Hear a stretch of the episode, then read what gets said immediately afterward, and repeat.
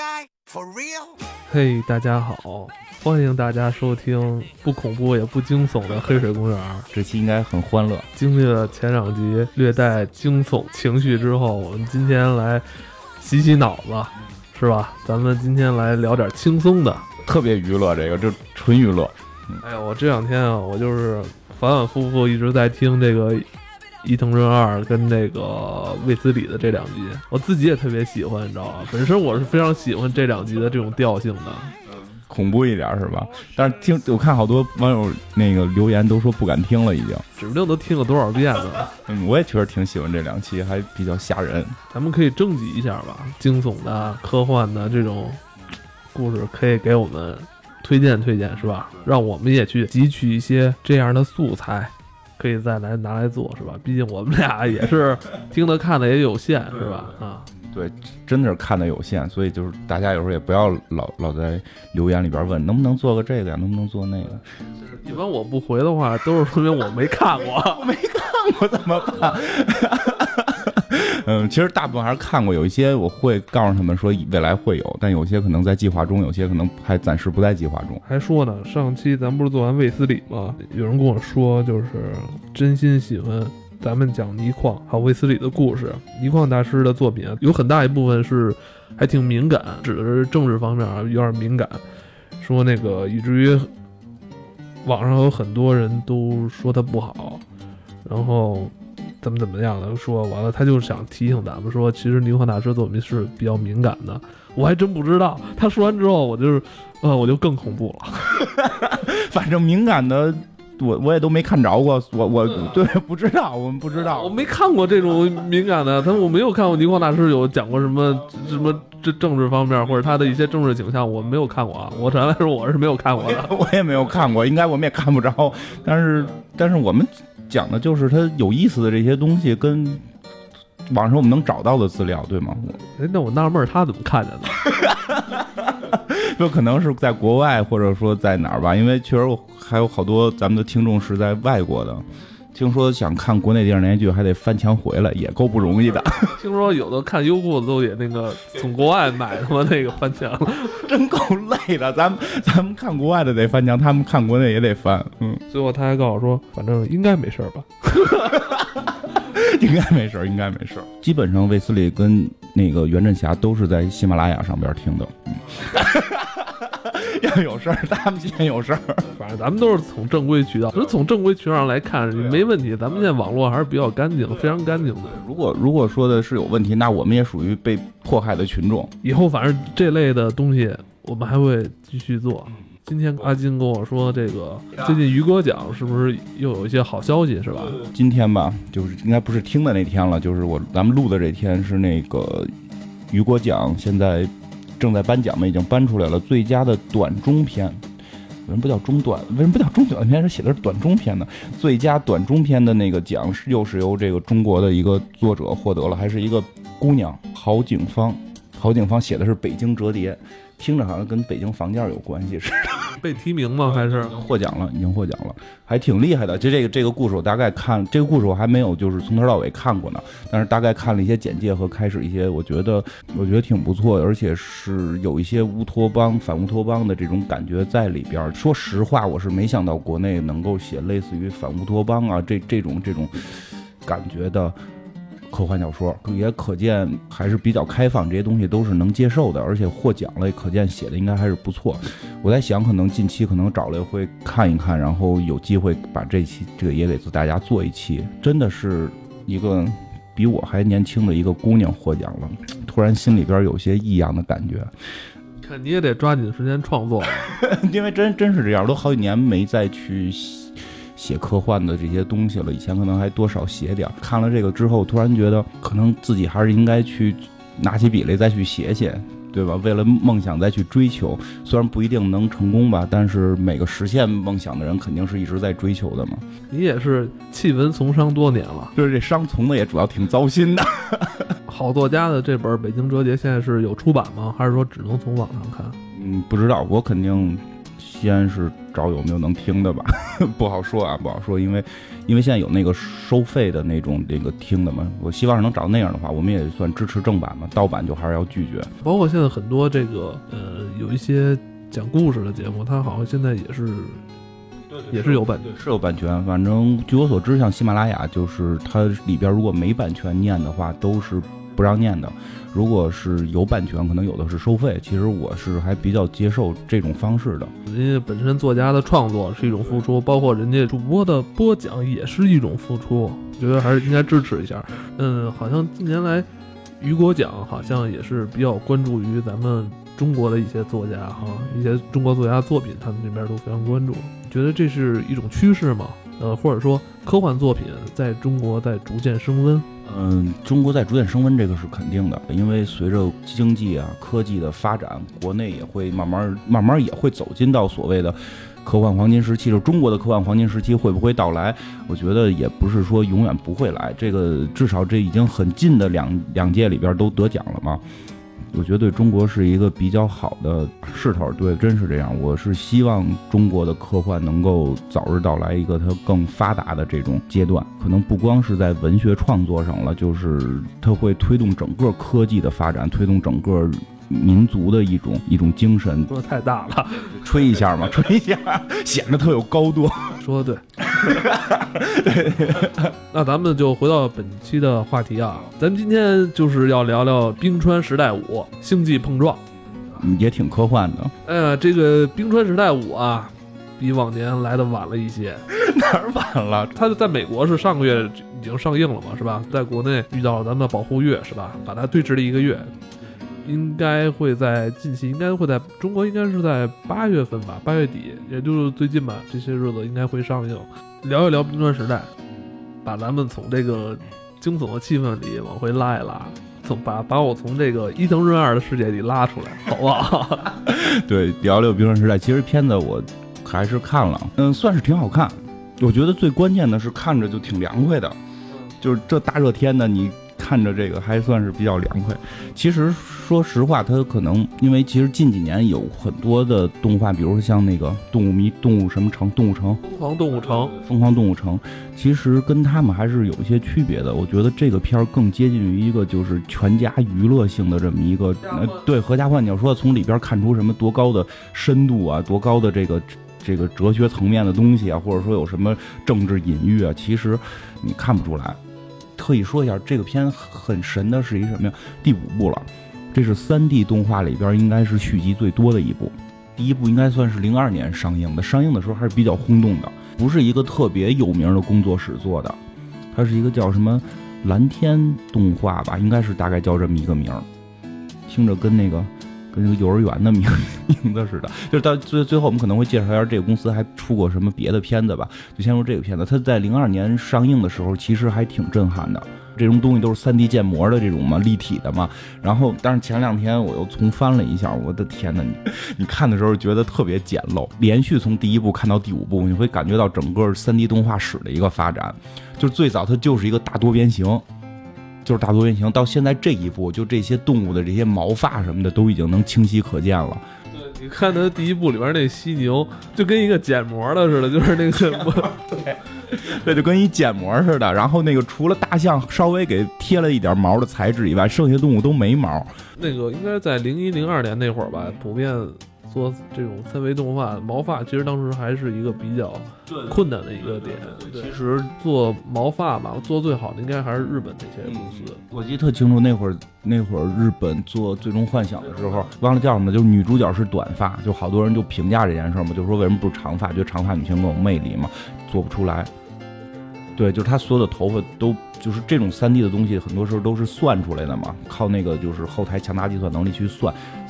如果是长发的话，那个头发会打结，就是它它进行粒子计算的时候会打结，然后就会系成疙瘩，然后就解不开，所以一直是短发。但现在的技术已经慢慢的去发达。其实有时候你还记得以前咱们公司就咱俩在那家游戏公司做的第一个 CJ，男主角是一秃子。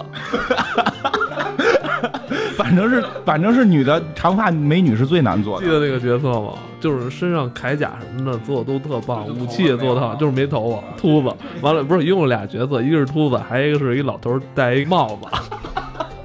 反正确实毛发是挺难的，毛发是挺难的。然后现在这个到了冰川时代五，能看出这个技术的进步是非常大的一块儿。剧情实际上它一代一代不一样嘛，它第一代的时候实际上还是讲的在冰川时期，就中就是那个世界上不有一段时期就进入这个冰河时代嘛。到那个冰河时代，就是地球都很冷，很多地方被冻住了嘛，所以有那会儿时代的一特一些特色的动物，然后以这些动物，然后去跟人类之间有一个。互动，为什么是保护一个人类小孩然后里边这个几个主要人物就给组到一块儿，为了一个人类的小孩然后里边有一些这种对这种感情，对这种人类与自然，然后动物与自然之间的，其实也不是很深，就是一种很小的这种感触在里边。之后几部就是它里边这个大象，就咱们现在叫大象猛犸象，这个猛犸象作为主角嘛，然后就开始这每后后边一步一步的就开始给这些主角去安排他们的故事，比如第二部就是这个猛犸象去搞对象了。然后第三部是我特喜欢的一个，他们最后到地底下跟恐龙打嘛，就是那那会儿那个母母象已经怀孕了，然后到现在这一步一上来就是这个他们的孩子叫桃子嘛，就是他们的孩子已经长大要结婚了，然后这个男主人公这个大猛犸象就已经开始护着，不想让这个小孩结婚，然后一直去。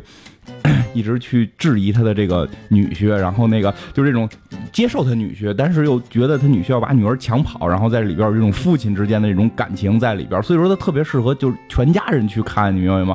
而且你特别适合爸爸带着女儿去看，你能让女儿知道，就是爸爸有时候对你的爱，可能在你看来是不不可接受的、不理解的，但实际这是爸爸也是要做一种艰难的选择。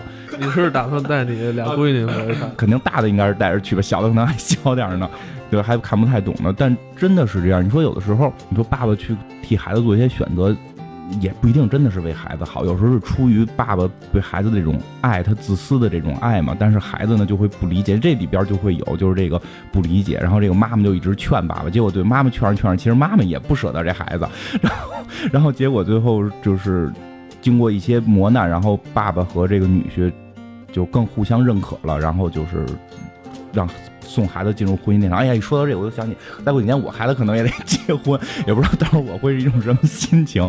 对，他是等于是你想从第一集的时候，这个大象还是个单身，然后到现在大象的孩子都，所以他们我看网上有说法说这个已经是奔着这个这个动物的动物的这个家庭肥皂剧的这个感觉去了，一代一代演真厉害，演五五代了嘛。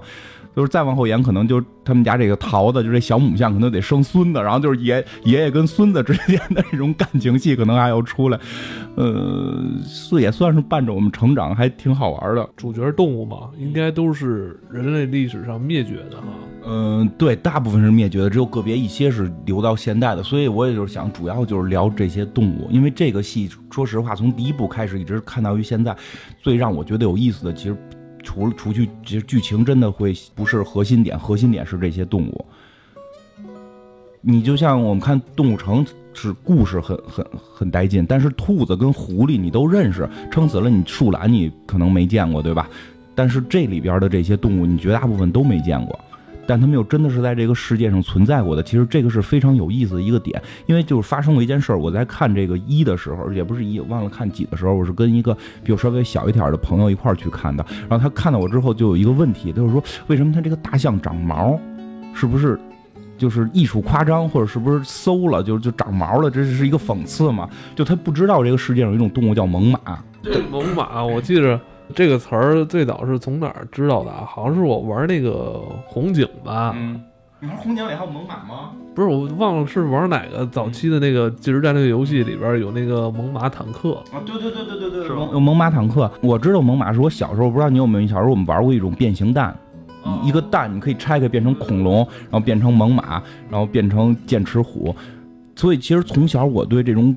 这个冰川时代的这这些生物，就是比恐龙再往后一段的这些生物是非常感兴趣的，就是因为小男孩嘛，他对于猛犸就是你现在所能知道的陆地上的最大的，就是除去恐龙之后最大的哺乳动物，应该算是对吧？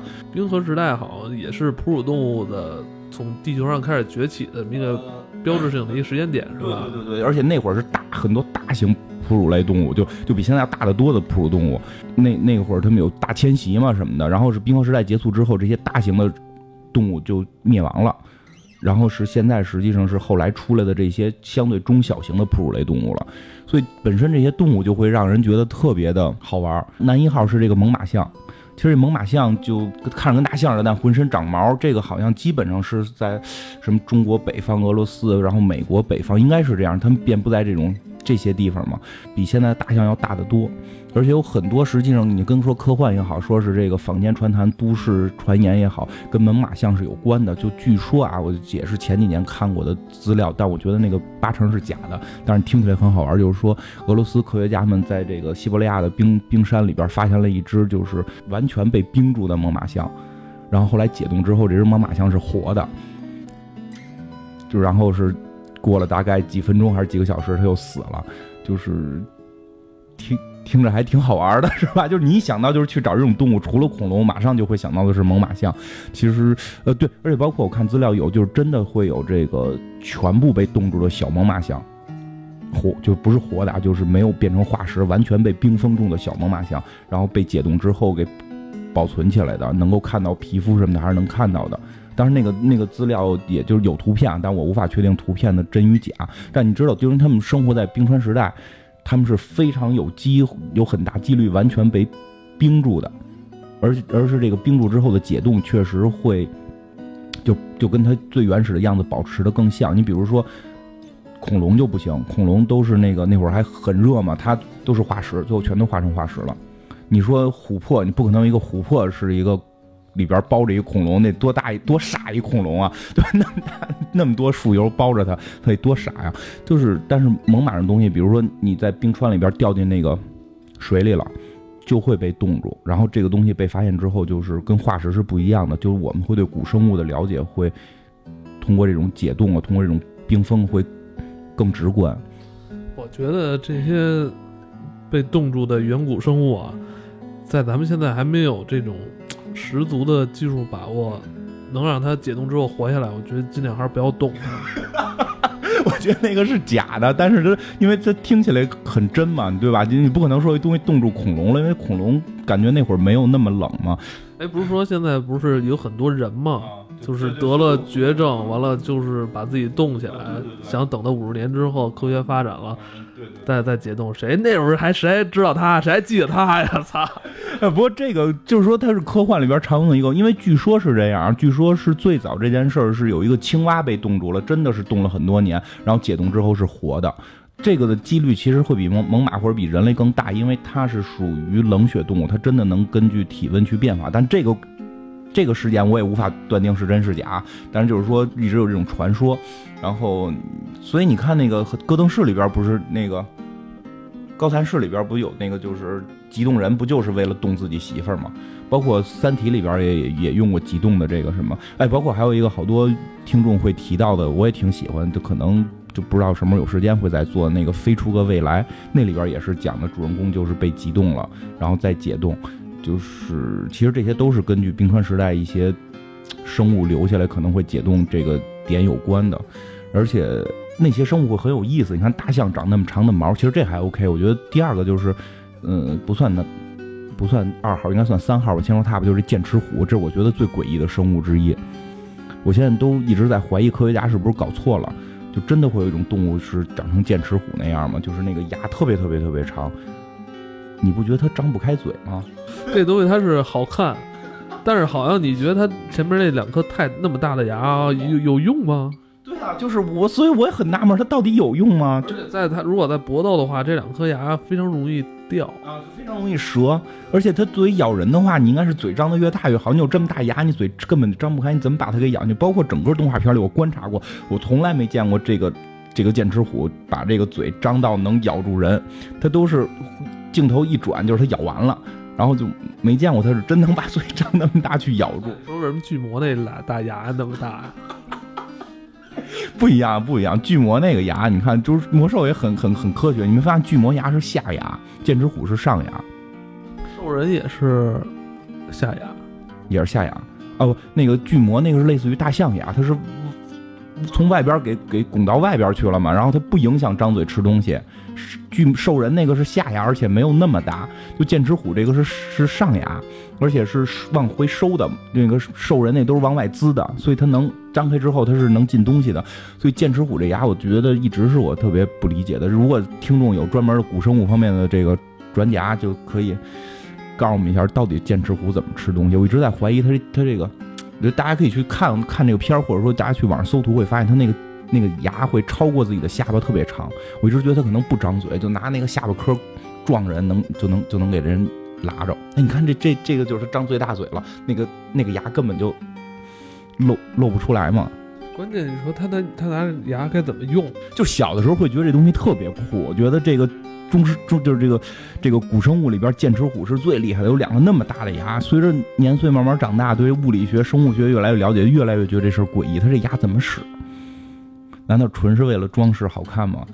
它怎么嚼东西我都觉得挺费劲的。关键是那么冷的一个环境，它这两颗牙露在外边，我操，这冷啊！这牙牙床子受不了了。片里边片里边就会有一些细节，就是它会冻，就是这牙会结冰，会冻住。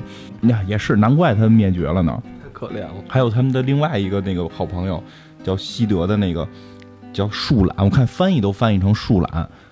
我不知道国内会怎么翻译，但是我后来查了，网上对它的争议特别大，就它到底是什么动物？首先在片儿里它动作特别快，然后那个一点，因为咱们看过那个动物动物城里边都知道，那个树懒是一个特别慢的动物嘛，闪电嘛，它说话都特别慢，但这里边这就是一碎嘴子，嘴特别碎，然后那个 整天就想着泡妞，你看眼睛也长特逗，长太阳穴，一边太阳穴一个，我觉得都能一个看朝上看，一朝下看那种就。看起来不太像树懒，至少性格不太像，所以就有一种说法，它不是树懒，它叫地懒，是另一种生物，也是一种在中生，就是在这个冰川时代就被灭绝的这种生物，叫大地懒。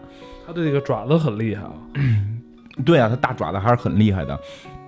然后据说这种这种地懒的体型也非常大，但是在片里边没有那么大，是因为猛犸更大，就猛犸是应该比现在大象还大的一种大象嘛，所以这个。地懒这个生物就，咱完全不知道它习性是什么，就会让人觉得很很神秘。所以看这个片儿的时候，你会觉得，就就看这些动物会觉得挺好挺好玩，因为你在动物园你都见不着它，而且很多的科学节目你也其实不常见这些系列故事里边，这个地懒西德可能是一个比较属于搞笑的这么一个成分。主人公一号男男一号属于那个是那个大象是那个猛犸嘛，他属于这个标准的男一号，比较。中庸一点，其实是，就是没有那么多的坏毛病，然后比较比较温和一点。然后这个那个剑齿虎本来是一个坏人，后来是跳反的，然后是被这些食草动物给感动了。开始他们是要吃这些东西的。地懒就是这个树懒也好，地懒也好，这个叫西德的这个奇怪生物，它就是一个搞笑分子，而且在里边一直贫，一直感觉脑子也都。不在家就稀里糊涂的，这第五集嘛，他终于搞上对象了。哎，我觉得这种角色设定也挺有意思。我一直觉得这个地懒这个生物就长得就跟缺心眼似的，然后他的女朋友我觉得也好看不了。但是这里边给他塑造的女朋友也是长得跟他差不多，但是还挺好看的。就这个角色设定还比较好玩。然后还有一个每一集都会出现，从而且从第一集就是片头和片尾都有它，甚至这个这个小动物在里边出现了很多很多的衍生的。呃，小短片在网上疯狂的流传，其实这也是让我喜欢上冰川时代的一个核心的一个小动物，就是那只松鼠。它那个松鼠会不停的抱着一个松子儿嘛。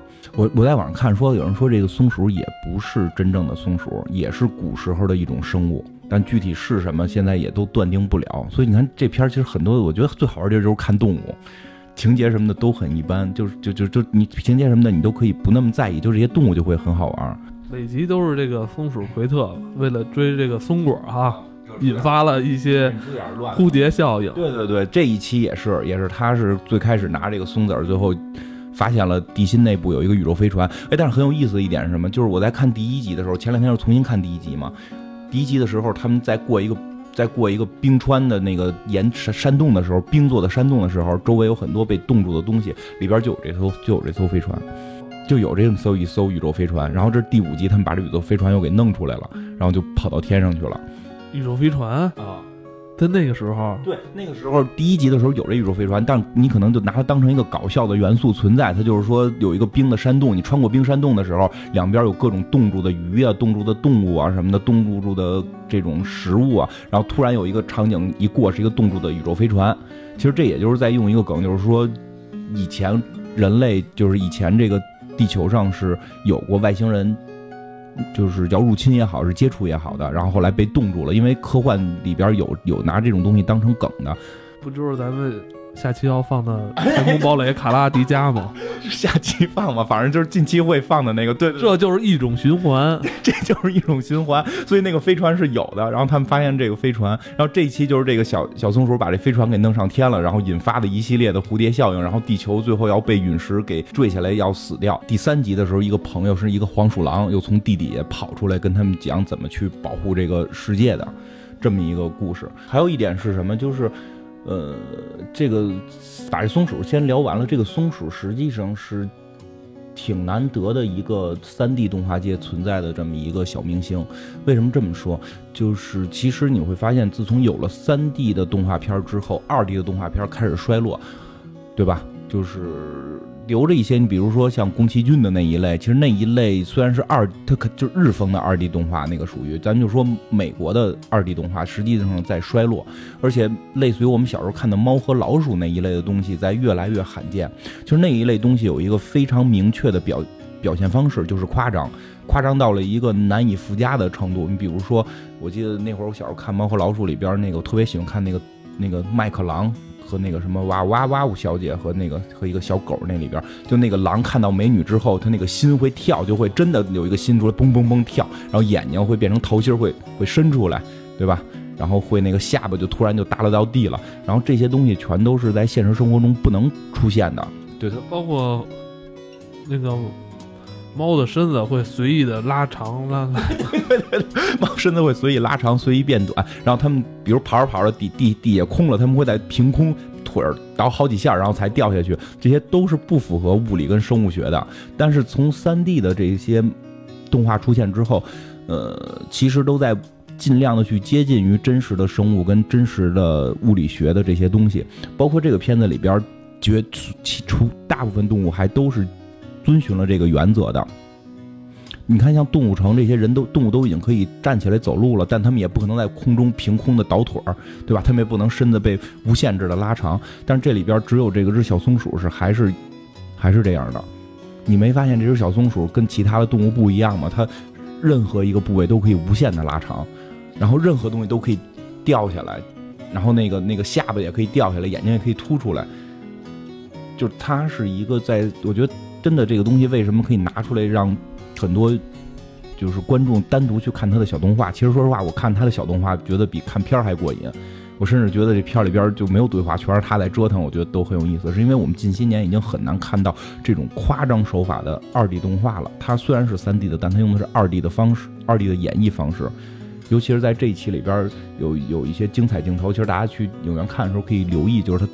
到了，他到了这个飞船里边，有一个那个重力器被他给碰了，然后那个就是那个飞船就变得就是引力特强了，然后他所有东西就是都要趴在地上，那里边会有很多的表现手法，就是他的下巴也能掉啊什么的，他的这个身体也能也都会变成一个片儿，然后被大量的这种被更重的东西压了之后也能活，其实这些都是这种二 D 的手法去表现的。应该说这个主创人员啊，他们这个这些人的年纪应该。不算太小，当然有些成员是比较年轻的啊。这些主创人员，他这个年纪应该是他小时候应该是看《猫和老鼠》这类 长大的，对吧？对对。这个角色应该是他们自己的一些情怀在里边，是吧？有点在向那些黄金年代的二 D 动画致敬。对对，包括像那些动物都能说话，只有这只松鼠不能说话。对。其实你看《猫和老鼠》里也是没有动画，就全是咔咔那么表演，就是互相打，蹬身子长短，然后那个就其实这个小松鼠真的是这里边。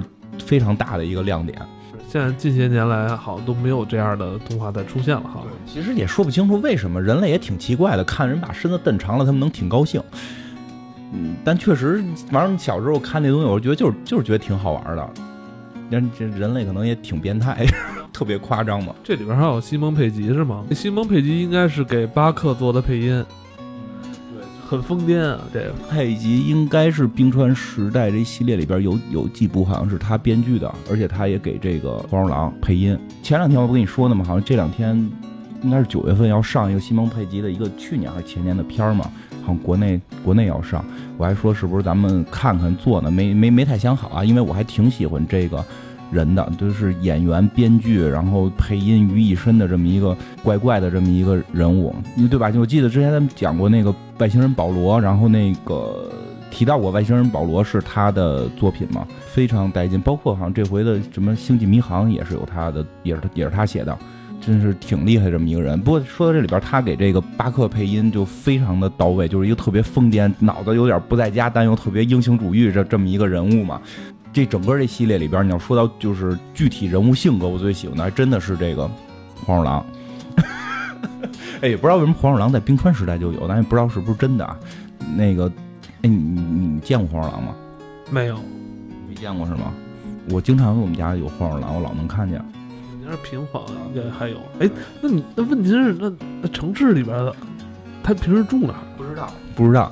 老有人说住房顶上，然后那个你没事弄点鸡肉什么的，搁哪儿搁着，它给你吃了，它能保护你。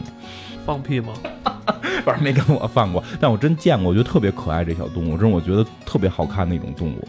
就是好多人可能觉着会觉得特吓人，但是它真的特好看，它身体特别长，然后脑袋又特别小，看着真的看着特别有灵性。大家可以。去网上搜搜搜，这东西真挺好看的。那我觉得还是应该是谁家养的吧？不是，我觉得不可能是家里养的，就它就是在那个房顶啊、房上啊，然后那个有时候胡同里边会嗖一下就穿走。它吃什么呀？平时不知道，就是逮鸟吃吧，或者说谁家给给给点，反正我们有时候对，有时候我们会扔一点鸡肉在在房顶上让他们吃。那么奢侈。不是因为那会儿我们家闹过，然后那个就是房顶一直会有动静，就就一直会响。后来后来我姑来了，说你们家这是闹黄鼠狼呢，那个你就是给他弄鸡肉，他就不闹了。然后后来就把鸡肉扔房顶上，他就不闹了。所以所以可能每年扔个那么一两次吧。那也太少了吧？那一年才吃一两次鸡肉啊！我也我也天天扔，我也扔不起啊！这他们都是大仙儿嘛，不是这个什么怎么说来的？不会就是咬小孩什么的吗？不会，它特别小。不是，那那现在不是养猫养狗那么多吗？比猫小多了，黄鼠狼比你家阿贵小。你家阿贵揍它白玩似的。它应该也逮老鼠吧？它应该帮着逮老鼠、鸟、老鼠什么，应该都逮，应该是这样。咱不是具体生物学家，不知道啊。那我觉得可能主要是吃人供养吧。因为北京讲这东西是大仙儿嘛，不是在这里边，他也跟个大仙儿似的。他是个什么形象啊？这里边就是第三集出来的嘛。第三集他们到了这个地下，就这片儿也挺逗。他讲的冰川时代，结果弄着弄着吧，就这集飞外星了嘛。第三集的时候集特有意思，是重回地心，他们到地心了，然后里边有好多科幻元素就在这儿。他们重回地心之后，一个特常用的科幻梗就是地心内部是。是另一个世界，然后能看到中中时代的这些动物，所以到了他们是冰川时代了嘛，然后他们到了地心的时候，发现地心还是什么白垩纪呢，还有大恐龙呢，然后在那里边几乎没有哺乳动物，然后只有这一个黄鼠狼是掉进去了，然后他在那个他在那个地心的那个白垩纪里边，他就那么都是那么巨大的恐龙，他是那么一个小个，然后他就一只眼儿，他说那只眼儿是被一个大恐龙咬的，但是他把那大恐龙牙给。蹬下来了，所以他有一个匕首，是那只恐龙牙，特别厉害，明白？就以这么小的一个身体上蹿下跳，然后在里边这个跟猿人泰山一样的飞跃，然后就是打这只大恐龙，然后就是脑子还老不当家，就就他还不是那种傻，你明白吗？就不像那个大地懒似的，是智力有缺陷，然后自信心爆棚那种，他是感觉有种那种世外高人了，这种，尤其是这第五集里边，他抱着一个南瓜，非说南瓜是他孩子，抱一南瓜，南瓜说爸爸爸爸要照顾你啊什么的那种，你明白吧？但是他。太孤独了，也是他一个哺乳动物，一个人住在地心里嘛。但是他可以这种就是自己，包括这几类演，他脑子里有好几个自己，科学的自己，然后封建迷信的自己，哲学的自己什么的。这种是这回也是他在地心发现了这个一个石碑，上面记录着恐龙的灭绝，什么三叶虫的灭绝，然后猛犸的灭绝。他就说这次猛犸要灭绝了，是由于有一个陨石要要要坠落这个地球。然后他就跑上来去找他的朋友们，就说陨石要来了，然后那个怎么办？大家的结论都是咱们跑吧，逃跑吧。不是，这是很很直观的一个陨石要砸地球了，怎么办？逃跑！你们都是一群动物，你明白吗？逃跑吧。然后只有他说的不，我们要战斗，我们要跟陨石战斗。然后你就你你明白，其实这里边就是这些片儿还是有一定的正能量在里边，就是你面对困难的时候，你别退缩。他就是说，你看，虽然石板上写了。恐龙之前的动物因为陨石灭绝了，恐龙也因为陨石灭绝了，猛犸也要因为陨石灭绝了。但是你不能为此你就放弃你的生命，你的宿命可能是如此，但你要敢于抗争。有点太太中二的那种感觉嘛。他说带着大家去抗争了，然后他会发现什么陨石都坠落到一个地方，然后所以一定是有原因的。他们要到里边去看这个秘密到底是什么。那他们应该干脆躲在地下吧就好了吧。呃，他们开始也说是不是往地下躲，但他们觉得躲到地下可能也难逃一死。主要是这个，主要是这个黄鼠狼呢，就觉得你你得抗争，你宿命你得抗争，你怎么能认死呢？你怎么能逃跑呢？所以其实我一直特喜欢这个角色，在于这儿，就是他，而且他真的很厉害。他陨石来了之后，那个拿手拿手比划那陨石大小，就在眼睛那比划，他能知道陨石离地球还多远。但但是这些都是都是因为他是一个就是很很娱乐向的一个。动画片它里边没那么多科技性的元素在里边，因为包括到最后大结尾的时候，那陨石没砸着地球，就明显是扯淡，你明白吗？就如果你按物理学，一定是砸个粉碎，但是最后没砸到。嗯，在最后那梗大家可以去看，但是确实不符合科学的这个理论。西蒙佩吉还配音特别合适，神神叨叨的一个中二病。还有两个动物，其实还有两个动物可以介绍一下啊，就是因为为什么呀？就是我我我还带我肯定带孩子再去看一遍的原因是什么？主要是为了认动物。我不希望我孩子说长大了之后，那个甭管是看到冰川时代的第十几集，还是说看了个什么玩意儿，然后指着一个长毛的大象问是不是艺术夸张？就是我我还是挺希望我的孩子能够去了解这些。咱们还是我不知道是真的是假，我不知道是不是真的在古生物的时候就有长毛的大象或者那个剑齿虎的牙到底是怎么回事？但至少现在的自然科学是这么告诉我们的。我觉得孩子也应该知道，而且这个是去培养他对于这种科学、对于自然的一种向往。因为我问过那个不认识猛犸象的那个朋友，就是他为什么不认识猛犸象跟剑齿虎？我说这应该在自然课上学过。他说因为。因为中考的时候不考自然，然后他们小学、中学把自然课全停了，然后全部都上的数学跟语文。其实真的这是一个让我比较担忧的地方。之前那个博物馆奇妙夜其实也挺荒诞，也挺扯淡的，但是我觉得还 OK 的是，你能看到一些历史、自然方面的东西。南北战争是吧？里边穿插了很多这种历史的。对对对对对对，真的是这样。我是一直喜欢这种寓教于乐的方式。你你去考试。当你去考试，然后你给一个猛犸象的牙，然后让你分辨这是哪种动物，其实孩子就会觉得这事特别讨厌了。但是你去给孩子一个轻松娱乐的东西去看的话，孩子会去接受这种。我觉得至少是有有点知识，有点文化，咱们也别太太脱节嘛。包括这里边就说还有就是跟那个在片子开始跟结尾的时候，有两个跟剑齿虎犯贫的两个小动物，有一个长得特别诡异。那个东西叫始祖象，据说是大象的祖先。那个鼻子长得半长不短，然后耳朵还朝上飞飞着，就特别怪，特别怪，看着特别特别有意思的一个小动物。嗯，还有一个是，还有就它是两个在一块儿嘛，还有一个叫食蚁兽的。那个食蚁兽我都不确定是不是真的是食蚁兽，因为因为它跟现在食蚁兽长得不一样。其实我觉得这东西没准你看了之后能去激发小朋友对于。这种自然科学的这种喜爱，现在吧，我就在翻他的剧照嘛，有一个镜头嘛，就是台词大母马象说我们要灭绝了，巴克，特别感觉特别心酸，因为本身真的从这个电影里吧，我们应该就可以料料想到，他总有一天他们这个时代要结束，对吧？他们这些。猛犸象、剑齿虎，别管有没有真不真实吧，反正他们终究是没有活到现在。对，其实这也是看这片儿另外一个有一点小异样的地方，就在这儿，就是他们在想尽办法躲过灾难，包括这回他们也躲过了陨石的坠落。但是你会知道，这个种族真的都是快绝、快灭绝了，因为冰川时代结束之后，基本上猛犸象和大地懒、剑齿虎就灭了，就灭绝了。然后就是一堆兔子，这些生物就开始昌盛嘛，就是这种啮齿类动物开始昌盛，所以看的时候会有一点点的这种小心酸在里边。包括我记得看头两集的时候，是这个大象以为它已经是最后一只猛犸了，就是它已经会接近灭绝了，它以为自己是最后一只猛犸象。然后它去第二集的时候遇见了那个母猛犸象，那个母猛犸象不知道自己是猛犸，它以为自己是附属。就有两个那块生活的耗子，然后他以为他是那那种负鼠，然后那个负鼠的那个绝招是装死，就是看天上有老鹰，咔就躺地装死，然后这只猛犸象也以为自己是负鼠，看天上老鹰就躺地装死，然后那个男主人公看他都傻了，他说你是大象，你为什么要怕一只鹰？我是负鼠，你我只是跟你长得很像，然后他都还看影子，大象跟他看影子，说我特别孤独，你看影子，你不觉得你跟我很像吗？说哎，咱俩长得真的很像，你是不是有负鼠的基因？就 就是你看的时候，其实会有心酸，这种动物没有活到现在，包括就看这时候，我总会想，就很多动物都在不停的灭绝，就现在我们有些动物也在不停的灭绝。其实有时候你会觉得是人类导致的，可是你说猛犸象跟人类有关系吗？包括大大熊猫这类生物。就已经不太符合现在的这个生存环境了。大熊猫的生育简直太费劲了，这是一个神一样的动物，真的，它是神仙一样的动物。别的动物都生育是为了，就是为了生育，大熊猫是为了爱情。因为很多地方都有，就是大熊猫特别难繁衍，就在这儿，就是把一只公熊猫跟一只母熊猫在一块儿，然后强行的让他们去交配，是不交配的，好像是不应的，然后必须要有爱情。然后说最最牛逼的，我看说有一个动物园，这个是真事儿啊，有报道过一个动物园为了让两只熊猫交配，给他们放熊猫的毛片儿。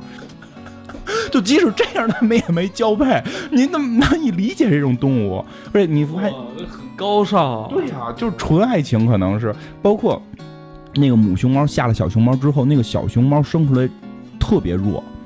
其实一般的动物像马生下来几秒钟就能站起来，要不然你就得死。或者有袋鼠那种动物生出来特别弱，它会趴在妈妈的袋子里边，会有这种保护体质体系体系在里边。这个熊猫这些东西全没有。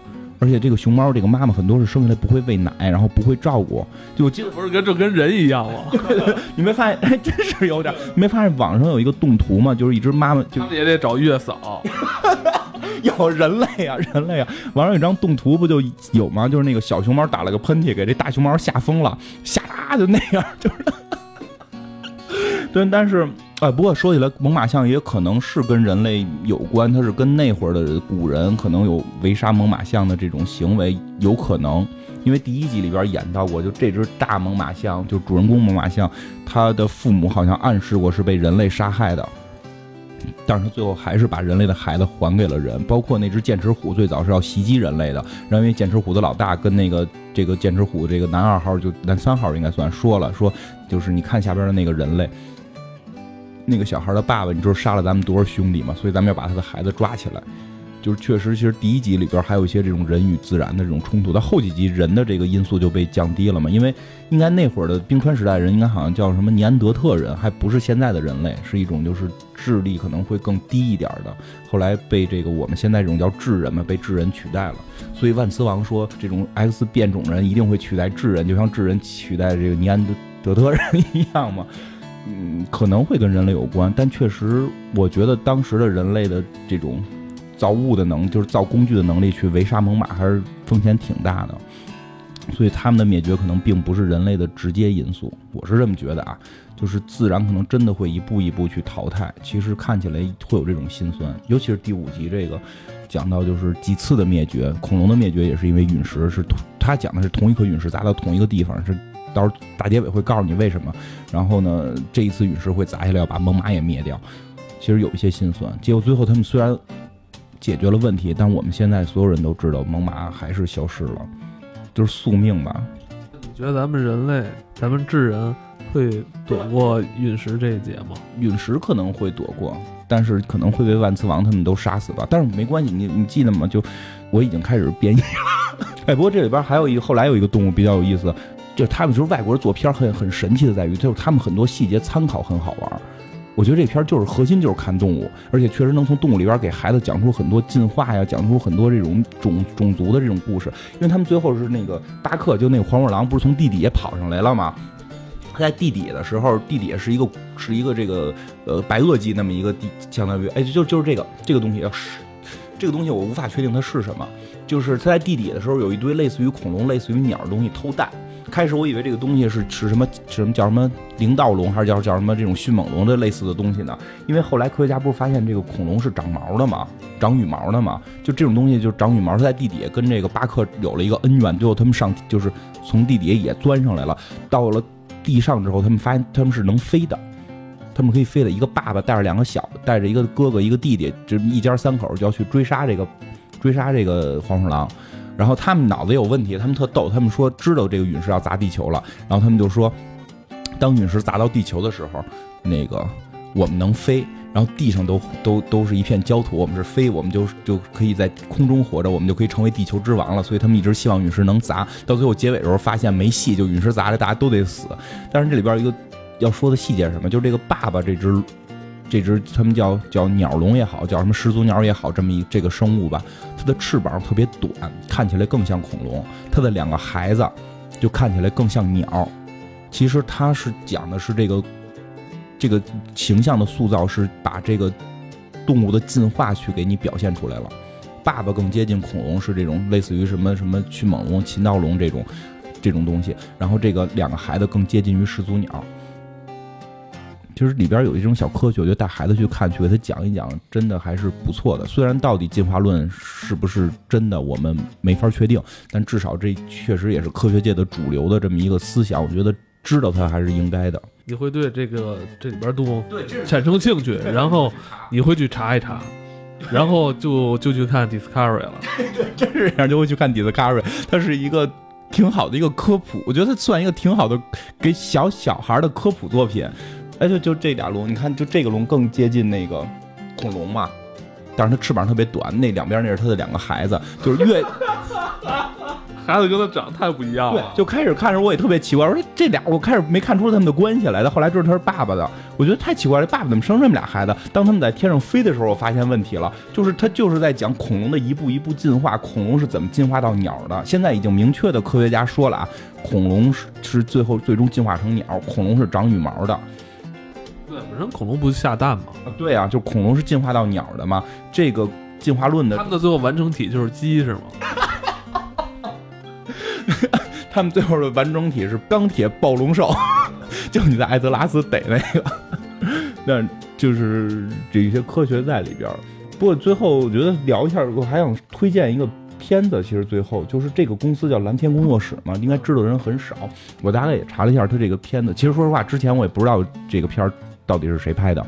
我当然特意做节目查了一下蓝天工作室，除了拍这个《冰川时代》，还拍了一个就是那个里维，就是什么，就那个《里维大冒险》那系列。但是有一个系列其实有不是系列的，有一个单片特有意思。其实我也推荐大家去，如果去电影院看完这个片儿还有兴趣的话，可以看的。中文名字叫《霍顿与无名氏》，就特别傻。但我更喜欢它另一个名字叫《听到沙里问声谁》。这是一个特别特别诡异的故事，讲的是有一只大象，也是动物的。一只大象突然有一天听到一个沙子里边有一个人跟他说话。你你你你明白吗？它就有一种禅宗的东西在里边，就是这个世界上一花一世界，一树一菩提。就一粒沙里边就有一个城市，然后城市里边住着好多人，然后他们沙子要灭绝了，然后然后这个大象就举着这个沙子，能跟这个沙子对话，然后就要救这个沙子里边的生命，就生命无论大与小，就大象是最大的嘛，大大的小的就是一粒沙里的一城市的人，他们都是生命，应该保护他们。然后其他的所有动物都觉得大象是神经病，因为他每天举着一个沙子，说里边有一个城市，有很多人，就所有人都觉得他是神经病，但他在努力的去保护这粒沙子。其实觉得那个片子就会在故事本身层面的深度会有一些，包括对于生命，是那个之前他们工作室出的，对对，他们工作室还真没听说过这个。之前我听说过，然后在网上找没找到，后来我一次在坐飞机的时候，飞机上不知道那个娱乐的那个节目可以点吗？我发现了，所以我我我看的。叫霍顿与无名氏。霍顿实际上是那个大象的名字，无名氏指的是那个城城里边的人在问谁。但是他另一个名字会有意思吗？听到沙里问声谁？你一会儿起来你也别抖了啊！你这身上有尘土、尘埃，知道吧？尘埃上边有城市，你以后你得慢一点，行为动作都得慢一点，慢一点是吗？这是短片吗？长片也算是长片，但是不是就不是系列了？像《冰川时代》是系列，好多好多集嘛。所以这个工作室其实做东西还不错，但是它并没有像什么迪士尼这种梦工厂这种这么猛、这么这么多的高产，但是做的东西比较偏门。